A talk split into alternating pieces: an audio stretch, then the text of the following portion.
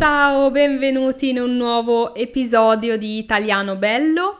Io sono Irene, insegno l'italiano online e um, faccio questo podcast che esce ogni, no, non ogni sabato, ma due sabati al mese e potete ascoltarlo come podcast su Spotify, su Apple Podcast, su Google Podcast o dove volete, anche su Spreaker e tutte le applicazioni dove ascoltate i podcast, ma potete anche guardare gli episodi su YouTube eh, cercando Learn Italian with Italiano Bello, che è il nome del mio canale su YouTube. Vi ricordo che offro a tutti gli ascoltatori e le ascoltatrici del podcast un corso gratuito. Si chiama Pronti Partenza Via e se volete iscrivervi e scoprire di più vi aspetto nella descrizione dell'episodio dove troverete il link per iscrivervi. Veniamo all'argomento di oggi. L'episodio di oggi eh, è la risposta a una domanda che mi fanno spesso, cioè frequentemente, alcuni miei studenti. So che è una domanda eh, interessante per tutti quelli che stanno imparando l'italiano e questo episodio vuole dare una risposta con anche molti esempi per aiutarvi a capire meglio quello che uh, dirò. La domanda è questa. In italiano qual è la differenza tra il verbo essere e il verbo stare? Il verbo essere e anche il verbo stare hanno molti usi in, italiani, in italiano. Per esempio, il verbo essere si usa, tra le altre cose, per formare il passato prossimo. Sono andata in montagna oppure sono venuta in bicicletta. E il verbo stare si usa per ehm, il gerundio, con il gerundio, per eh, creare il cosiddetto, cioè si chiama così, presente progressivo. Io sto parlando, io sto studiando. Però in questo episodio non voglio parlare di questi usi, voglio parlare soltanto di essere e stare quando sono usati per parlare della posizione di qualcosa, della posizione nello spazio di un oggetto o di una persona. Degli altri usi non voglio parlare oggi perché non voglio, eh, non voglio confondervi le idee e non voglio trattare, non voglio parlare di un argomento molto grande, molto ampio. Quindi oggi parliamo di essere e stare quando sono usati per parlare della collocazione di un oggetto o di una persona, cioè di dov'è, dove si trova. Allora, partiamo col dire una cosa. Normalmente per parlare della collocazione di un oggetto o di una persona si usa il verbo essere.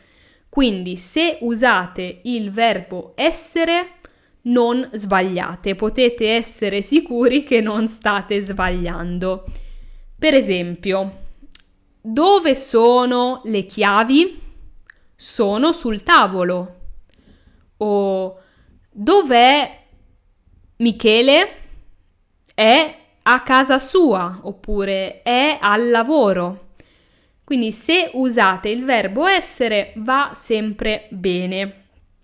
Ma in alcune zone d'Italia, in alcune parti d'Italia, soprattutto nel sud Italia, nelle regioni del sud, molto spesso nella lingua parlata il verbo essere si sostituisce con il verbo stare, cioè invece che usare il verbo essere si usa il verbo stare.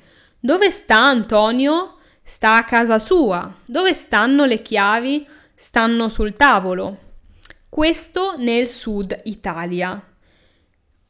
Quindi, um, no, volevo dire prima un'altra cosa, ma in tutta Italia, non soltanto nel sud, il verbo stare si può usare al posto del verbo essere in alcuni casi, cioè non sempre, ma in alcuni casi. E adesso vi spiego quali sono questi casi. In generale, in tutta Italia, eh, il verbo essere si usa per parlare della collocazione attuale di un oggetto o di una persona. Che cosa significa la collocazione attuale? Significa dove quell'oggetto o quella persona si trovano adesso, in questo momento. Attuale significa legato a questo momento. Quindi se io domando dove sono le chiavi? e rispondo sono sul tavolo, voglio dire che um, le chiavi sono sul tavolo in questo momento, non sono sempre sul tavolo, ma in questo momento sì. Invece il verbo stare può essere usato al posto di essere per parlare della collocazione abituale delle persone o degli oggetti. Che cos'è la collocazione abituale? È il luogo dove una persona o un oggetto si trovano di solito, cioè spesso, per quasi tutto il tempo, stanno lì, è il loro posto. Per esempio, se io chiedo dove stanno le chiavi e rispondo le chiavi stanno, non lo so, in ingresso. L'ingresso è la parte della casa in cui si entra. Quindi se dico dove stanno le chiavi, le chiavi stanno in ingresso, che cosa voglio dire? Non voglio dire che attualmente, cioè in questo momento, le chiavi sono in ingresso. Forse sì, forse no. Però il luogo normale dove a casa mia si tengono le chiavi è l'ingresso, quindi le chiavi normalmente stanno in ingresso. Oppure se chiedo dove sta la famiglia Verdi, i Verdi stanno a Roma o la famiglia Verdi sta a Roma, che significa che abitano lì, hanno una casa a Roma e è il luogo, è la collocazione abituale. Se invece chiedo dove sono i verdi, questa domanda eh, si riferisce di più al momento attuale, a adesso, cioè dove sono i verdi? Io posso rispondere i verdi sono a Parigi, perché magari i verdi stanno a Roma, cioè normalmente abitano a Roma, vivono lì, però per esempio sono in vacanza in Francia e quindi in questo momento sono a Parigi. Come vi ho detto, però, questa distinzione, questa differenza tra essere che si usa per le collocazioni attuali e stare che si usa per le collocazioni abituali non sono una regola, cioè non sono obbligatorie. Molto spesso molti italiani usano sempre il verbo essere, anche per parlare di collocazioni abituali. E nella lingua scritta, nell'italiano scritto, è più facile, è più frequente trovare il verbo um, essere invece che il verbo stare. Quindi, ricapitolo, cioè ripeto brevemente tutto quello che ho detto, così potete capire meglio e ricordare meglio.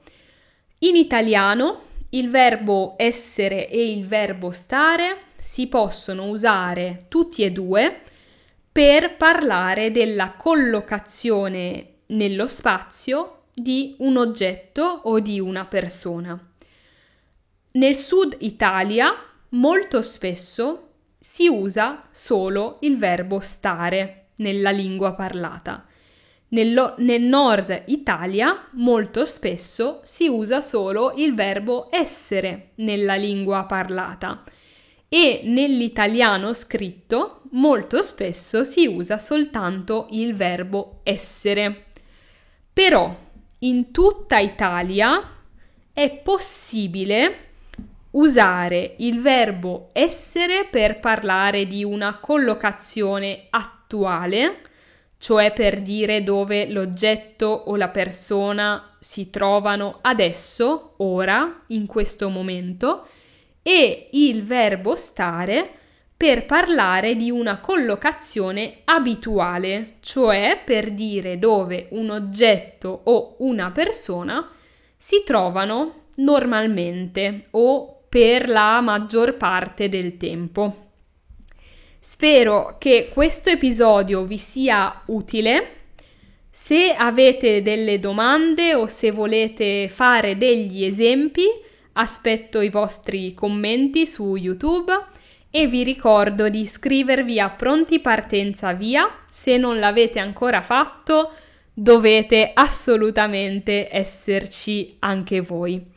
A prestissimo e vi auguro una buona settimana e un buono studio dell'italiano.